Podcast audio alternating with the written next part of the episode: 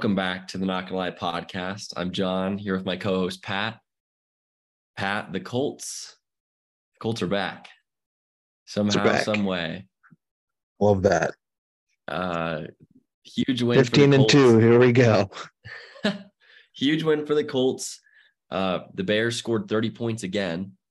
Um, so we're we're both moving we're both moving in the right direction. A lot to talk about with uh with with those with our teams. Um, for those of you who don't know, we're recording on Sundays now. We switched it up. We're doing uh, a new new time to hopefully get you some initial analysis, make things a little more exciting um, for your your Monday morning commute. Um, and so we're recording minutes six left to go in the uh, Niners Chargers game, um, just to give it a, a little bit of a timestamp there. But let's talk about let's talk about this past Sunday.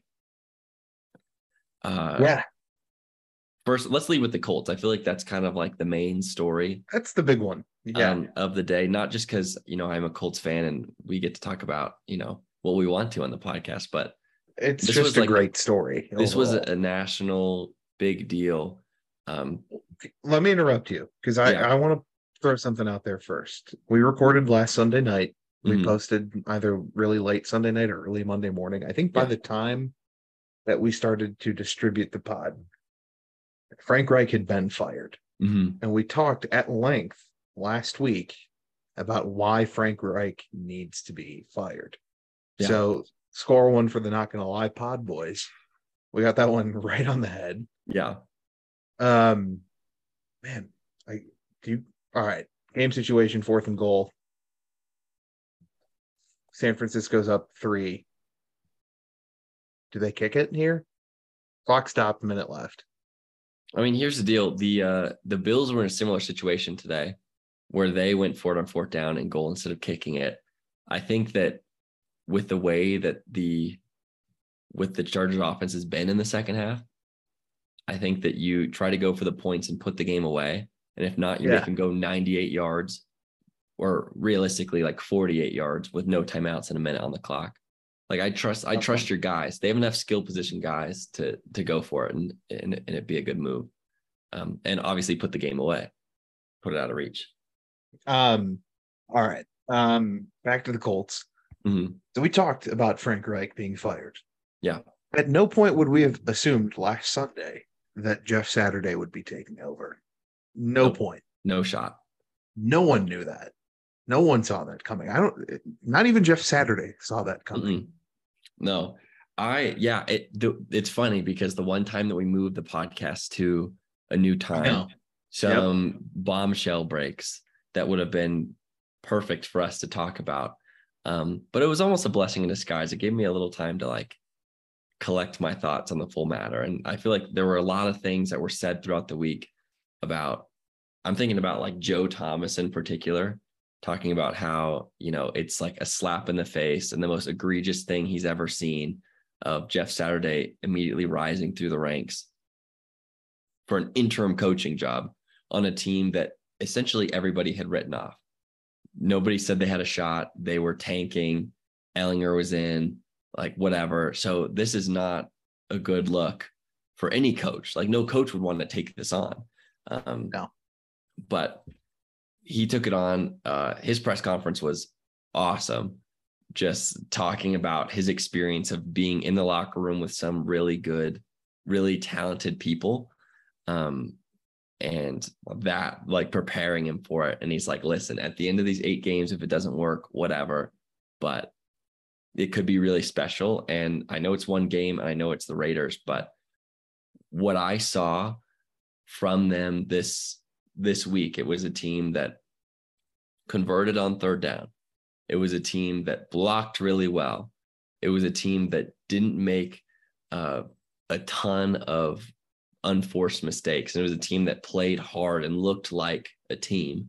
Um, I mean, there's still some issues where it's like the Kiki Kuti fumble when we were up 10-0 and we were driving, we were on, I think, the Raiders 30, you know, to to go up and score there. That one is like th- there are always those issues, it feels like, for the uh for the Colts. Like they always have those those things, but they were able to overcome it um, obviously pull out the win. But the big story is Matt Ryan is back as a starting quarterback. Um, Out of nowhere. out of nowhere. I mean, it was in Saturday's press conference. He said, Ehlinger is our guy. We're moving forward with him. And then come to find out, uh, Matt Ryan's taking all the first team snaps and he's gonna he, he's gonna start the game.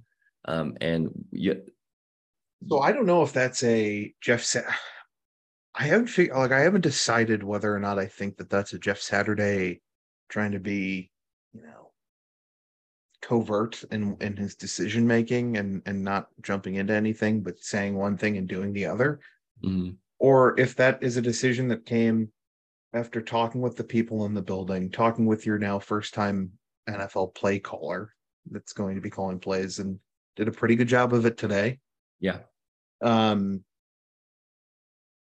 or if it was a conversation with Matt Ryan that kind of spurred that on. Like, I don't know where that comes from because it just seems weird that he would say Sam Ehlinger's our guy in the introductory presser and then switch that.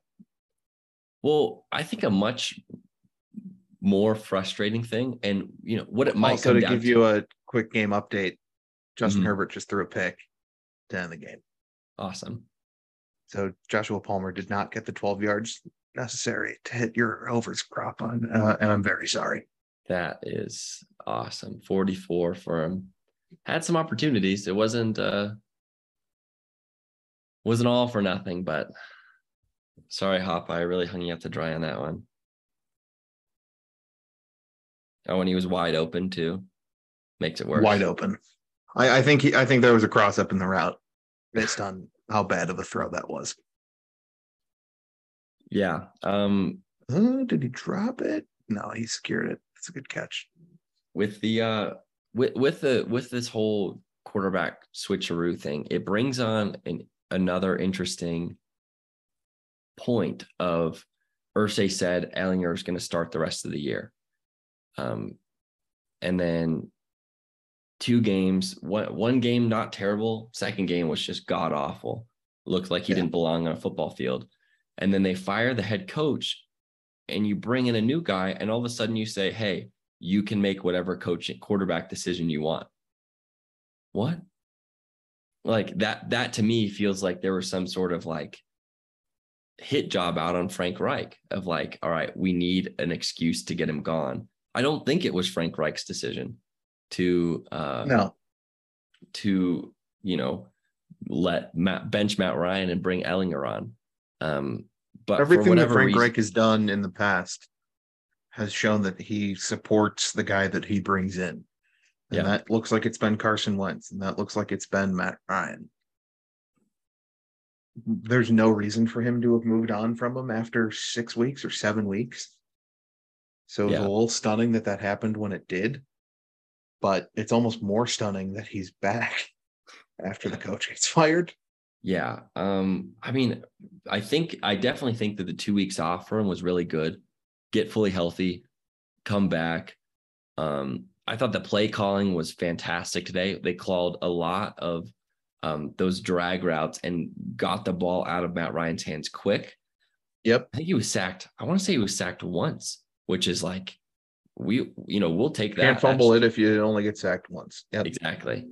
Uh, yeah. So let me let me just pull it up here to double check. Yeah, one sack. Um, not a lot of pressures either. Uh, Jonathan Taylor's back, and it seems like he's fully healthy. This is we we talked about this. This is an offense that was realistically a good offensive line performance away from being decent. Not great, but decent. And I think that's kind of what we saw today and a taste of like what could be. Now, obviously, the schedule does them absolutely no favors. They Yep. go Eagles, Steelers, which we'll take it. Uh, then Cowboys, Vikings, Chargers, Giants. Which say what you want about the Giants, but they've won a lot of football games this season. Seven and two. Yep. Yeah. So it's certainly the gauntlet, but I like the way these guys perform under Jeff Saturday. And sometimes, Yep. as unfortunate as it is, a voice can get stale in the locker room. And I feel like ultimately that's kind of where the signs were pointing. Um, but this is an inspired team, it feels like, an inspired locker room, an inspired offensive line, um, which seems like almost impossible given what you know what we were handed last last Sunday. It's almost like a the voice had grown so stale that the thinking inside of that ownership group or in Jim Irsay's mind is hell, I could even have Jeff Saturday coach for a Yeah. game. And that might still be better than just throwing out Frank Reich in essentially a lame duck position right now. Yeah. Yeah. I mean, Back of the win column, four and five, four, five, and one, mhm. and not really out of their division either. no, I mean, I haven't been It gets with- tough. Yeah. I mean, yeah, we, But- we don't have the tiebreaker, but realistically, what what is it's kind of hard to to figure that out. We're what, two and a half? No. Two? Two games out right now because the Titans have had a, a, a bye and we haven't. Two games Yeah. out of the division. So essentially three. Um but yeah, I'm not saying like this is where things shift and this is, you know, a playoff run, but the Colts will play inspired football the rest of the year. What does that look like? I don't know. I think that the talent that everyone was high on at the beginning of the year is there, in addition to better receiver play. Like that was the big question. But really, I think Alec Pierce is great. Michael Pittman is great. Parris Campbell, now that he's finally healthy, has looked really good. Um, good production pr- production out of the tight ends. It's really going to come down to can they play inspired football week in and week out? A win in the first week is good for morale and and to build off of it, but we got the Eagles next week. It's not going to be a team that struggles to get to the quarterback, a team that struggles to move the ball. Like this is, they're undefeated for a reason. Uh, but Um, you mentioned the difficulty of Indianapolis's upcoming schedule. I'll just read you Tennessee's throughout the rest of the year. At Green Bay, home against the Bengals, at Philly, um, home against the Jags, at the Chargers, home against the Texans, home against the Cowboys, at Jacksonville. So aside from the divisional games they're playing, they have Dallas, they have the Chargers, and they have the Bengals, and they have the Packers, and they have the Eagles. So it's not like they have a cakewalk either. Mhm, So there's definitely some ground that could be made up. yeah, it's it's a lot of ground to cover. It's not impossible. I just want to be careful that I'm not like like this Colts team. It's very easy to like swing on a pendulum. Like that's how the season has gone. Um, Mhm. and so I, I like they played like I don't want to take away from it by saying like, well, they can't keep this pace up. They played inspired football on Sunday. I want to see it next Sunday. And Yep. that's that's where we'll leave it. I don't, you know, like it's it's it would just be too disappointing to try to ride that momentum of like, okay, if we win four of our six difficult games, who knows where we'll end up? It's it's gonna be a little like too sad if it doesn't uh if it doesn't roll our way. But this Titans team, I'm not overly impressed by. Um, they had a couple of deep balls today. Uh, Nick Westbrook-Ikhine really saved them, and obviously playing the Broncos is beneficial for any uh, NFL organization. But yeah, we'll leave it at that. I don't want it. To, I don't want it to be like a, a bad thing. Uh, just looking ahead, but it's like this team can and has played inspired football. Let's see where it goes. Uh, but for your Bears, another 30 point performance, another great performance by Justin Fields. Uh, but unfortunately, another loss. I mean, we're approaching like some sort of record territory, right? Like the amount of 30 point games that the Bears have put up, but not been able to win. Yeah. Um yeah, the stretch goes back. So their first game scoring over 30 was New England, which they won. And then Dallas, then the following week, they lost. Yeah.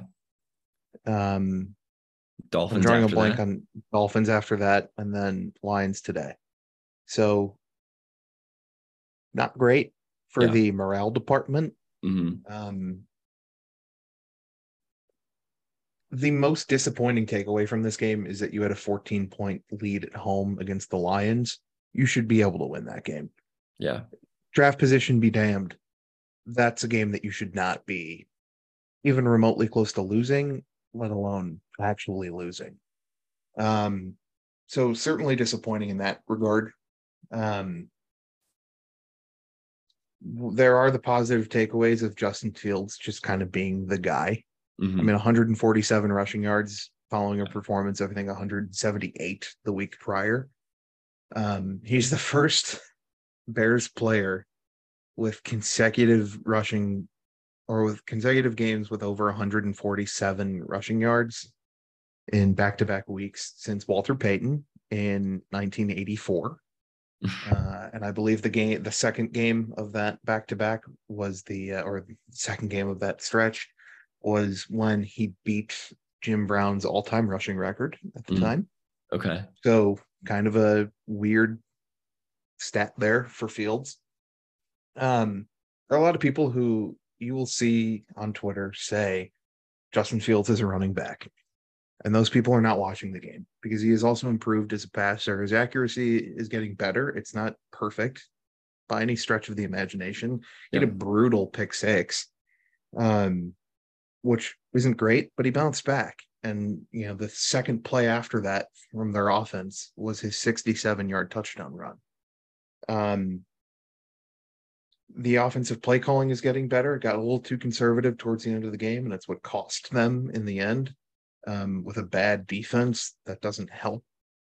Um, like you, you can't afford to to to call conservatively when your defense is nothing better than 11 traffic cones just lined up in a in a series of positions.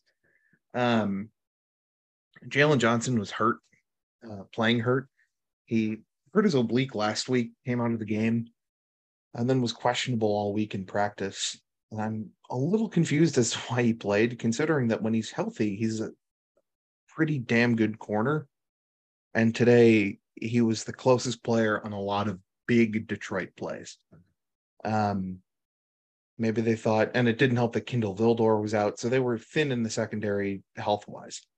Um, it's just disappointing to lose that game because there are certain games that you definitely want to come away victorious in, even when you're, you know, vying for that draft stock. Because the people on the field, the 53 man roster, doesn't give a damn about your draft stock because that that's someone someone's getting replaced, and also, I don't know, more than a third of the current roster won't be here next year. Yeah. That's just kind of the way that it goes in a rebuild. Yeah. You're Um, auditioning for your for next year's job. Yeah. Um, so definitely some there were positive takeaways with Fields, positive takeaways in certain key players like undrafted free agent Jack Sanborn as the middle linebacker or weak side linebacker. Um he, he had a hell of a game, whatever.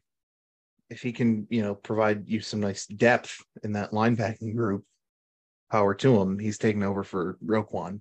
And he's not Roquan, but going to be tough to replace a top five, you know, linebacker in the middle of the of the season when you Yeah. trade him.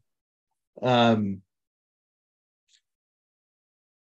but it, it just it, it it keeps nagging at me that they that they lost this game because it was just a winnable, good for the morale type day that turned around pretty quickly in that fourth quarter, and now the only benefits of it are Justin Fields looked really good again. You're still confident that you have your guy. Yeah. Um, and yeah, your draft positioning got better, but I would have traded that in for a win really any day. Yeah. Well, and it, with as as jumbled up as everything is at this point, Sure. the difference between the two is minuscule, but also the difference between three and seven and four and six, especially NFC, like that's you know, mess around, go on a run, and sneak in as a seven seed. Sure.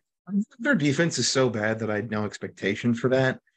But you also don't want to finish the year three and 14 with your first three wins coming in the first half of the year Yeah. and just have it seem like, well, we never got better at any point during the year. Certainly the offense did. I Mhm. think they said that through the first up until the New England game, they were averaging 15.7 points per game.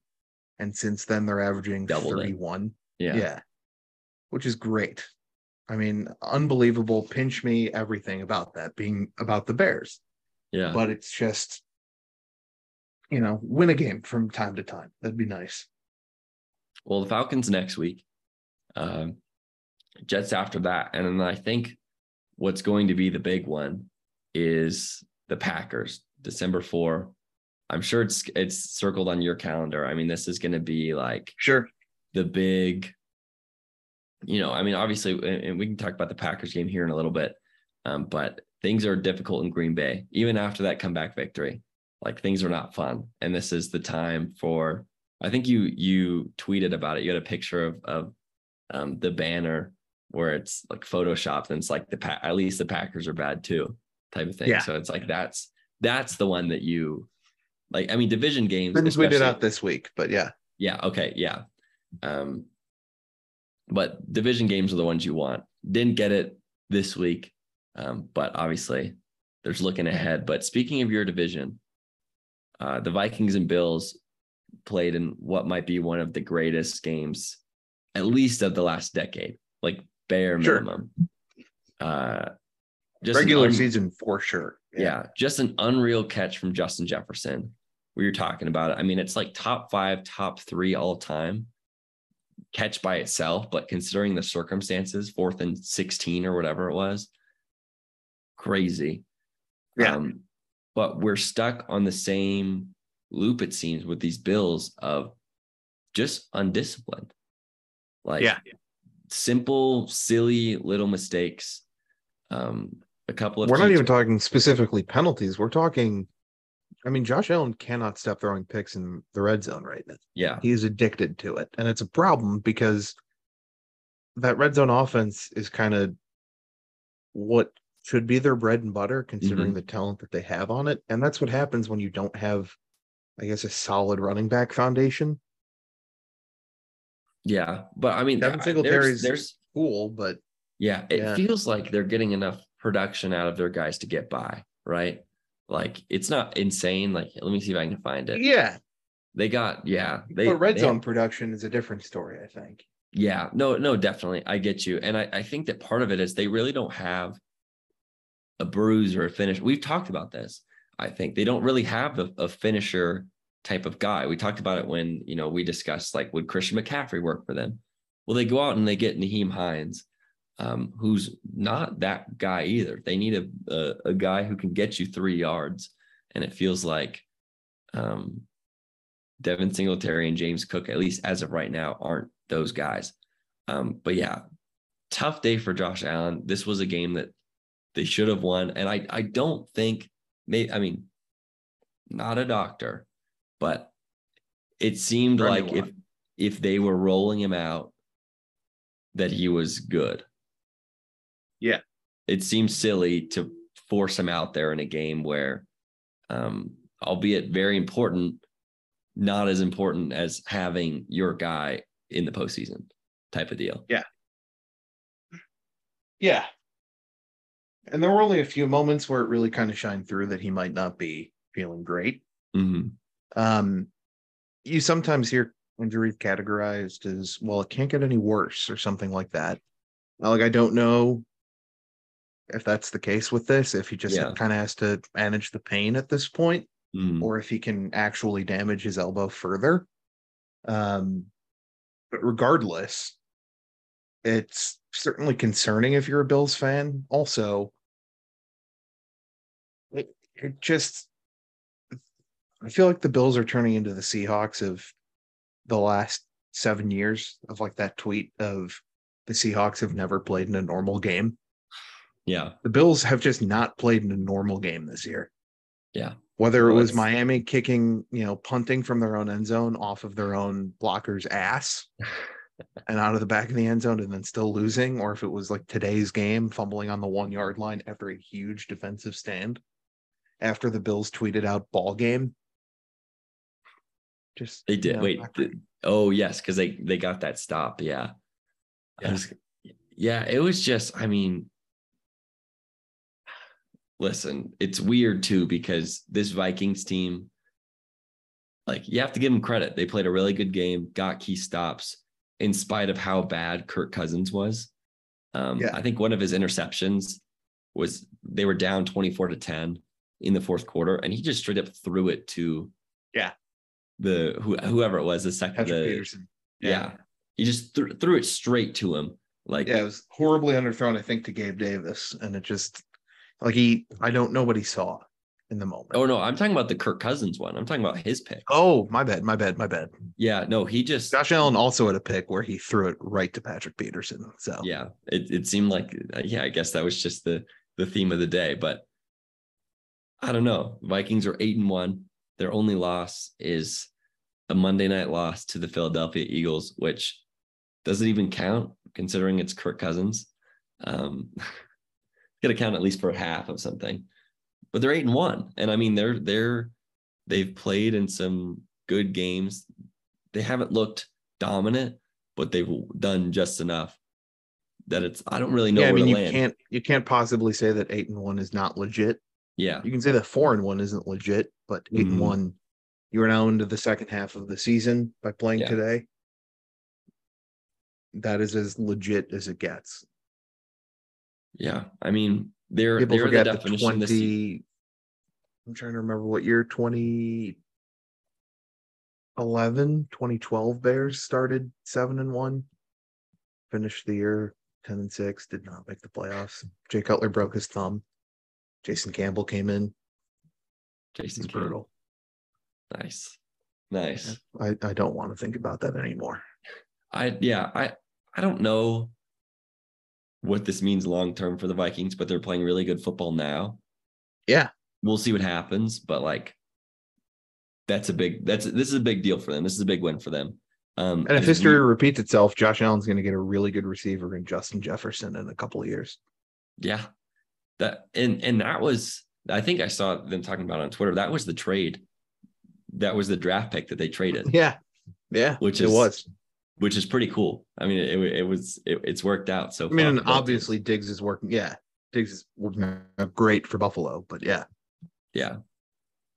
All right. Let's keep it moving along here. Um the one game that I did want to talk about too outside of the um the Chargers Niners game, which we can recap here in a little bit. Saints Steelers. Obviously two bad teams. Um, but there was an article that was released um, that Jameis Winston was interviewed, and essentially there's a lot of things that are going on in New Orleans that don't really shine positively for Dennis Allen. Uh, one of the big things was that Jameis was told that if he took time off for injury, that he wouldn't be benched because of it, um, which turned out to be a lie.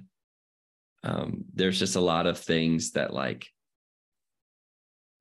not necessarily tension, but there's just it seems like in the whole Saints organization, going with Dennis Allen was not the right call.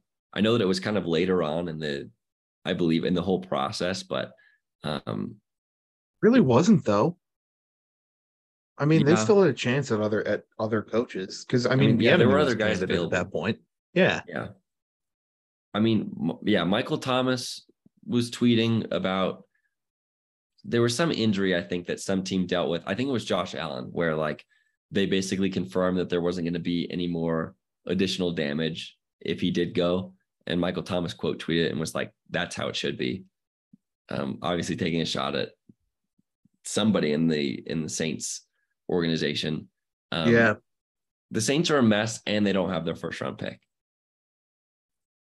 because they traded away to get Chris Olave. Yeah. I mean, I don't know. It's Andy Dalton's obviously not the guy. We know that. They didn't really give Jameis enough of an opportunity after getting injured to keep it going. I mean, I just really wanted to point out for that reason, but this Saints team might be in the worst position out of all the 32 NFL teams moving forward because they're always in cap space hell. Add on to the fact that they don't have their first round pick. Add on to the fact that it seems like the the core of their team is past their prime or you know right on the tail end of it. It's not like you can just scrap it and move over because the salary cap hits. They they kept pushing the the goal line back on on dealing with these salary cap issues. They just convert it to roster bonus. The trouble with yeah. converting it to roster bonus is you can't cut the guy. If you cut the guy, that's a huge cap hit. And so now they're stuck with these massive contracts with no real plan or vision for the future. And they're wasting away the guys that are talented that they have in the organization right now. Like yeah. this is this is bad. And I maybe props to Sean Payton, but also like kind of a a weak move by Sean Payton leaving because I think maybe now we see that maybe the writing was on the wall with this team and we see what he saw and he's saying I'd rather get out of this than have to deal with with it. Similar to what Sean McVay it's leaked that he's doing of that when that core is gone that he's going to retire. And it's like okay great. So we're paying a bunch of these guys a bunch of money and we're losing them. We're going to suck and then you're going to leave. Cool. Yeah it certainly puts everybody in that situation in a tough situation because they don't know when the end of that reign is because the Rams are underperforming now. Does that mean at the end of the year he's going to bolt town? Yeah. Or or what? Because I mean, there were genuinely rumors that he would step away after winning this past mm-hmm. year. Yeah. Um, you know, pull pull the new age John Madden, which you know worked out very well for John Madden. Certainly. In in that his coaching legacy is intact because he left it. And I feel like if you ask a lot of people most won't know that he retired at what the age 39 mm. and they jumped right into broadcasting and and and you know leapt off with that career. And McVay will absolutely have the opportunity to kind of do that when he retires. So yeah certainly a, a, a puts everybody else in a tough situation. So i don't know. Um yeah uh, both teams not in good spots. Um no. but it'll be interesting to monitor what the I mean both teams do to navigate their cap situation because it seems like for a while now both of them have just been throwing money and it's like how do you have enough money to like go out and sign Tyrann Mathieu, sign Bobby Wagner like that shouldn't be possible. Um, and I think it's all coming back to them. Uh, really quick before the Sunday night game, Cowboys Packers uh 14 point comeback for Aaron Rodgers. They looked dead. He was he threw the ball 12 times. He had a Justin Fields type game, if you will, for about yeah. three quarters. Um I mean I the, the pocket, minus 150 rushing yards, but yeah, yeah, of course. Justin Fields still. Yeah, yeah, yeah. Close enough. Uh I think the story of the game, part of what's going to come out of it, and I, I hate this, is that it's going to be talking about how good the Cowboys were under Cooper Rush. And I just want to get out in front of it and say, yeah, Dak made some mistakes for sure. They scored 28 points. Yeah. Cooper Rush couldn't sniff 28 points. Again, no disrespect. And the Cowboys have one of the best defenses in football, uh, and they were playing one of the worst offenses in football, and they looked significantly underprepared for it. Yeah, I mean, th- this is a team that last week put up nine on the Lions. Yeah. And they absolutely ran the ball down the Cowboys' throat all day 200 total yards, five yards a carry. AJ Dillon had 65. Aaron Jones had 138.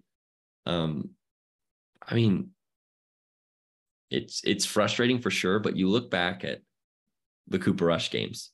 The defense was holding teams to under 20 points. The defense was forcing turnovers to put them in key situations not giving up double digit leads in the fourth quarter. Um, yeah, this is a tough loss for the Cowboys, especially given that now your best shot is realistically, you know, the wild card now. Like yeah. there's not a lot of teams that that's the that are six and three that that's the best they can hope for. But unless Taylor Heinicke pulls out some magic, they're going to be three games down, um, and a game down already on the Eagles. I mean, the Packers are four and six now. Christian Watson had an insane game. Um, four and six in the NFC is you're not out by any means. What do you what do you think? What do you make of it? Like, is this legitimately like can can the the right now the Packers are the nine seed? They no, are, because I think that the Vikings are playing well, and I don't think that the Packers really figured things out. I Mhm. mean, we'll we'll know it. Packers do get the benefit of playing. I I think they've only played the Lions once, yeah, um, and they've only played the Bears once, and those should be wins if they want to get back in that conversation. But they still struggled against Detroit, and that was still only a week ago. yeah, And Christian Watson, for the exceptional game that he had today, has still struggled to catch the ball. Mhm.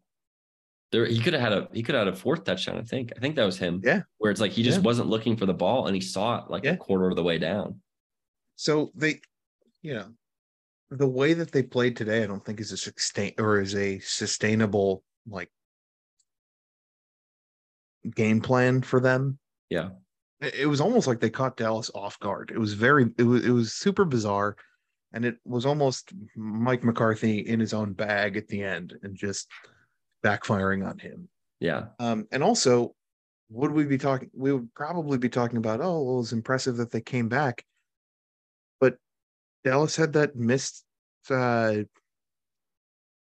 pass interference like, right at the Mm. end of the game, Yeah. and that pass interference puts them in field goal range to win that game. Yep. Um, and instead, it's fourth, or you know, they go for it on that fourth and three. They turn it over. I, I guess that was in overtime. I, I think that was Yeah. the first possession of But overtime. yeah, overtime. Yeah, I'm with you Um, though. But still keeps that drive going. At the bare minimum, you're in field goal range. Um, they were in field goal range, arguably, when they went for it. They were on the 35. Yeah. Um, and it was that third down play that um CeeDee Lamb got just manhandled by Jaire Alexander. And they did not call that. And that is a drastic change from really what we saw this week, where there were just phantom penalties being called all around the league. And then in this game, they just completely missed that. It's mind boggling. Um, yeah, I mean, I'm disgusted talking this much about the Packers, but I, I don't think that they have what it takes to to really put things together. I mean, this is impressive, and maybe it's a big boost of morale. And I, I think Matt LaFleur is a very good head coach, but I also just don't think they're a very well built football team right now. Yeah. Yeah. I'm with you. It, it's it's interesting because it's like that's the kind of thing that you can use and and generate momentum, but it's just like what what do you make of that? Like what what do you do moving forward to capitalize off that? Um, Yeah. remains to be seen. It, it'd be interesting. Sunday night, Niners, Chargers. Uh, this was Wait, a game before that before we get to Sunday night, yes, I do just want to touch on.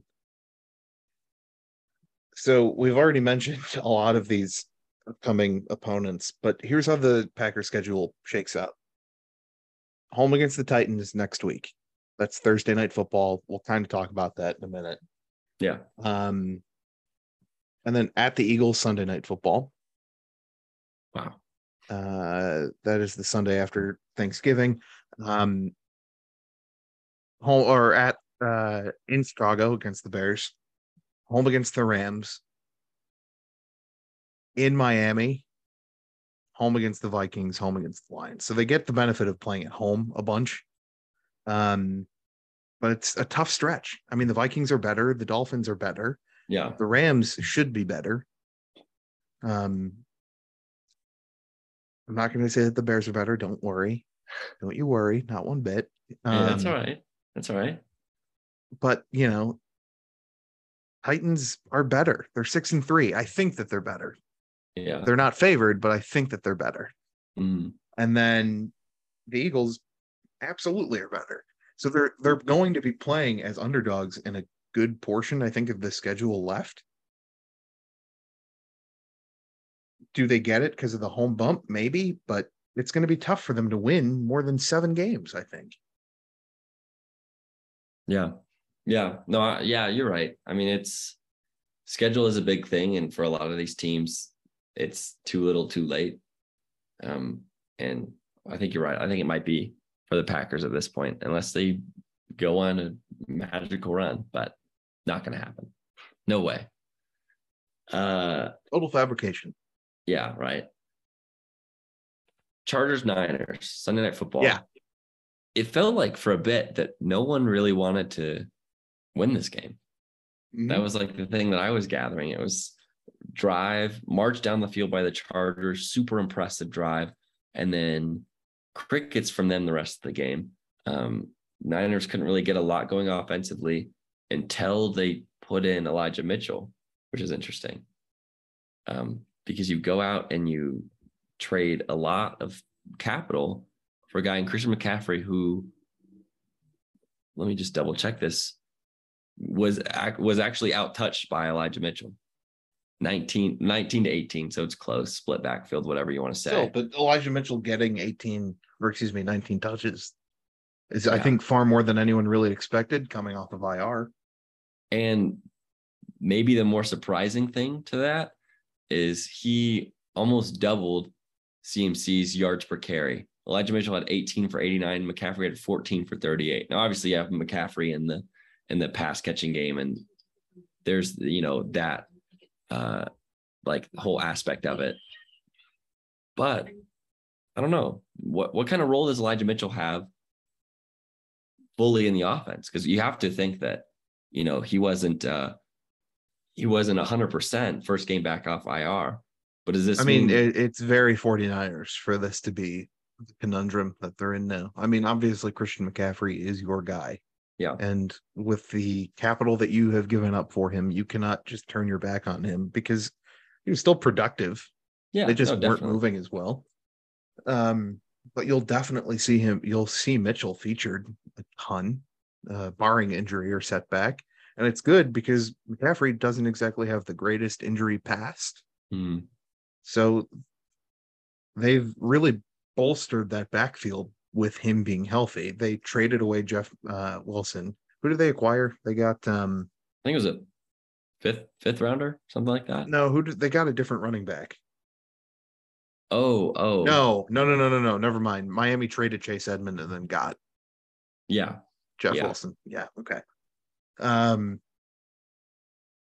yeah, it's but it's it's just very San Francisco to just be like, well, we just have a plethora of running backs that we can just shove into any situation and provide us the spark that we need. And that's what happened. yeah. I mean, this is I, I think that this really unlocks an opportunity that Kyle Shanahan probably envisioned when they moved for Christian McCaffrey. Of you Yeah. legitimately have so many weapons scattered across the field now. If you toss back in Elijah Mitchell, uh, I mean, Brandon Aiyuk had a great game. We know what Debo can do. George Kittle is one of the best tight ends in football. Christian McCaffrey is one of the best running backs in football. Uh, Elijah Mitchell is running the ball very effectively. Like who teams are going to have to start picking and choosing who they're going to stop. Like you can't contain everybody at this point.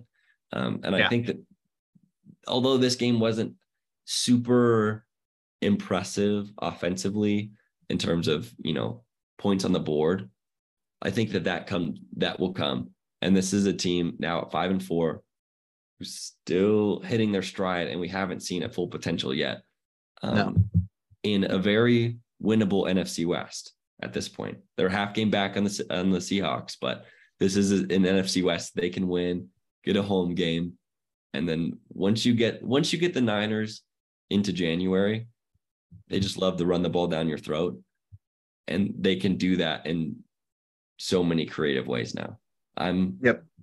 I'm, I'm pretty excited. I feel like to see what uh, what they do. On the flip side, though, the Chargers. It's another game where you just kind of we're still hoping to see more from them. Yeah, I mean their run defense is bad. They have the horses in really every phase. Um, obviously their receiving corps is dinged up without Mike Williams and without Keenan Allen. Um, but I just don't think that Brandon Staley's that good of a head coach. Agreed. Um, certainly not the worst in that division. He's probably still the second best, but I mean not that's not much- not really saying saying much. much. Yeah. yeah. I mean, it, it's it's Andy Reid, and then it's everybody else by a wide margin at this point. Um, when I think going into this year, there were a lot of Andy Reid doubters for good reason. Um, but everybody else has just made so many questionable errors throughout the year that you can't possibly say that anybody holds a candle to him right now. Well, it's crazy because this was a division that we were like, wow, this is going to be the best in football. Everybody's really good. And now we've seen, you know, outside of obviously the Chiefs these past couple of weeks, everybody be incredibly overwhelming through this this early part of the season. Um, yeah, yeah, I don't know. I mean, not having Mike Williams and Keenan Allen hurts, but it's not. It doesn't mean you get this this kind of performance. Um, yep. And maybe you know, maybe it's time for people to adjust their expectations of Justin Herbert because I think we saw flashes of what he could be, um, but we saw it at Oregon too. When he's not in the right scheme, when he's not playing to his strengths, he can kind of disappear. He can kind of be a bit of an afterthought. And that's another thing that happened tonight. And it seems like it's happening night in, night out. And it's for sure frustrating to watch because we know the talent is there. Picks? Yes. Yes. Um, well, let's just let's do a little uh let's do it. Let's do a quick one minute on the Commanders Eagles game. Some yeah. people might be listening to this after Monday. So let's put it this way. We are going to pre- be predicting Tuesday morning's headline tonight. So after the game, we're going to be predicting um, what people are going to be talking about tomorrow, uh, the day after. Um, and I think that as good as Heinicke's been, um, and as fun as he makes games, um, I still think that I, I still think they could cover 11 points is a lot, but I think what's going to happen is Tuesday morning hot topic is going to be Jalen Hurts MVP. I think he's going to have a great game. I think that now that they're nine and zero, oh, you're going to turn on Get Up in the morning, and they're going to say, "Why are more people not talking about Jalen Hurts for MVP?" Um, which makes sense. But I think that this is the game where, you know, 75 yards on the ground, 200 in the air, a couple of touchdowns. But it's like now that they're nine to know, they're saying, okay, Jalen Hurts needs to be in this conversation. I think we might be talking about AJ Brown entering that tier one of wide receivers in the mm. NFL. Um, your Stefon Diggs, your Justin Jeffersons of wide receivers that make the team go round, kind of a thing that that keep the wheels turning and keep everything moving in the right direction. Of this quarterback or this wide receiver has such a good connection with his quarterback that regardless of the situation, he's always going to be there kind of for you. Um, name another, really. Um, yeah. I mean, Tyreek Hill and Tua, and they've only been playing for a few games. That's actually a more comparable situation of they've only been playing for a few games, but he's such a safety valve. Um, and I also think that we're going to be asking ourselves what happened to Devonta Smith because mm. he has disappeared. Um, he's certainly there and he certainly gets a few targets, but he's not getting the splash plays. Um, and certainly you're not going to get that by playing, you know, he's not playing college secondaries anymore as just an insane talent at Alabama, but I feel like AJ Brown should be taking a lot of that pressure off of him, and it still feels like he's being used a bit, but just not being used enough. One bonus one, I think, just for fun, and maybe this is um, like wishful thinking, but the way Heinicke's had this offense moving, there's a they they've looked pretty good. Um, and so I think another talking point, and maybe it's just a talking point, but I think what people will be saying is, does Heinicke keep the starting job once Carson Wentz is healthy? There have been rumblings of it, but I think that we see another good game from him, good enough. And you're saying maybe we maybe we rock with him the rest of the year. Good. Our picks for the week: Thursday night football, Titans, Packers. Packers are favored by two and a half. The over under is set at 41. Uh, I watched Tony Pollard dominate against the Packers, get wherever he wanted to. And now we see a November Derrick Henry coming to town. And this just feels like the game, another game where he goes for 200. Um, I don't think the Packers can stop him. As much as I'd like a loss for the Titans, I just don't see it happening. Um, but we'll play it safe, and I'm I'm going to take them plus two and a half, not money line, but plus two and a half Titans. All right. Um, I don't mind that because I I'm not sure if you just said it or if I read this somewhere else that they've covered the seven and seven in a row right now. Oh wow. No. Yeah, they've got the longest cover streak. Um, however, I'm not going with that because I just I hate the Packers so much that it scares me. Um, but I think that that total is pretty low for what Derrick Henry can do to that rush defense and for Yeah. what Aaron Rodgers, if he's fixed it, um, can do to that Titans defense. And so I'm taking the over 41. I like it. I, I mean, that's do that's that's gettable. It's a very Yeah. gettable number. Um, all right. Looking at the rest of this week, though, or should I say next next week's slate, um, the strategy didn't work as well as I had hoped it would. Um, I went one and two, so I'm just stuck there. So you know Two one. here's here's a new strategy. I'm just gonna pick the things, um, and this goes against my my Titans plus two and a half pick. But these picks during the week, I'm gonna pick what I want to have happen. So I'm gonna take the Colts plus nine and a half at the Eagles, um, or I guess it's in Indianapolis. But I think they're playing inspired football. I think that that can carry over, and I think that they can keep it within ten on the Eagles. That's all you're asking. Keep it within ten. I think they can do that. Very good. Love it. And it's Um, Jeff, Jeff Saturday. yeah, Jeff Sunday. Jeff Sunday. What's not to love? Um, Bears, Falcons. I don't remember what the total on this game is. It's like 48 and a half. It's 40 ridiculous. Yeah, 49. Yeah. Mhm. 49. Okay. I think it opened at 48. Um Atlanta's just a better team. There are weeks where they don't play like it. A little Ryan Pace revenge game. Mm. Um the Bears are going to kind of come out swinging, and I think that they certainly have a shot to win this. And I'm pumped to see this team in a dome without the elements, nothing bothering them, just straight ahead football. Um, but if you have Cordarrelle Patterson or Tyler Allgeier in your fantasy lineup, keep them there because this is going to be run wild on the Bears weekend. Um, I'm taking Atlanta minus three. I think that's pretty generous right now. Um, the Bears always keep it close. Um, and the over seems to hit a lot. Um, if the over doesn't hit, it's because the Bears won. So if I'm taking Atlanta minus three, I should probably take the over, but I am sticking with Atlanta minus three. Fair enough. Yeah. We we we I went with my team, you went against your team. So we've we've got a I mean, but it's the Falcons. I'm with you. Like you you gotta take those guys to cover, except for last week, apparently, because they decided not to. Um Rams and Saints, two teams we were just talking about who are in absolute shambles. The total is 39, which feels really low for both of these teams.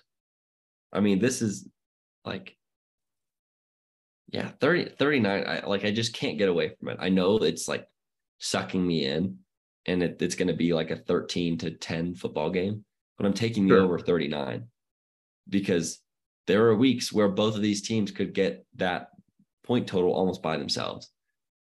Doubt they're going to get it, but 39 is just so little. And I'm suckered into it, but I'm taking it over 39.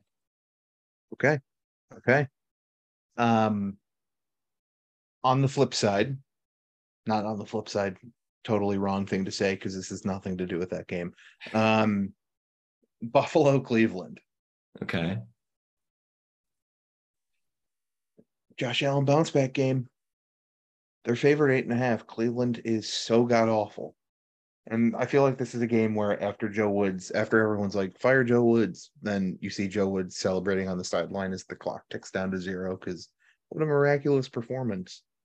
The Browns are in such a weird spot where everybody should be fired, and yet the fans are blaming all of the players first. It's super weird. Like people have turned on Myles Garrett, which is bananas to me right now. It's the worst guy to turn. Um, yeah, you will have a face full of helmet, yeah, pretty I was gonna say literally and Um, figuratively. or he will flip your car. Um, he's just as good as flipping out as he is at flipping cars. Um, Buffalo minus eight and a half to get to the point eventually. They need it more than anything else. And I feel like when they win, they win big. When they lose, they lose close. That's what we've learned. Yeah. I feel like one of their closest wins in recent memory is that game against the Packers a couple of weeks ago when they only it wasn't close until they let Green Bay in late. Yeah. You worry about that backdoor cover at a with a spread of eight and a half, but I think that they're so superior to the Bill or to the Browns that this is Cleveland or this is I keep saying it again. Freudian slip. Do I really think the Browns are going to win? Oh no. Um, no. This is this is Bills through and through minus eight and a half. All right. Those are the picks. And that's a good stepping off point for us. I think that'll do it for us this week. Yeah. Uh, second half, second half of the season. We'll see what happens.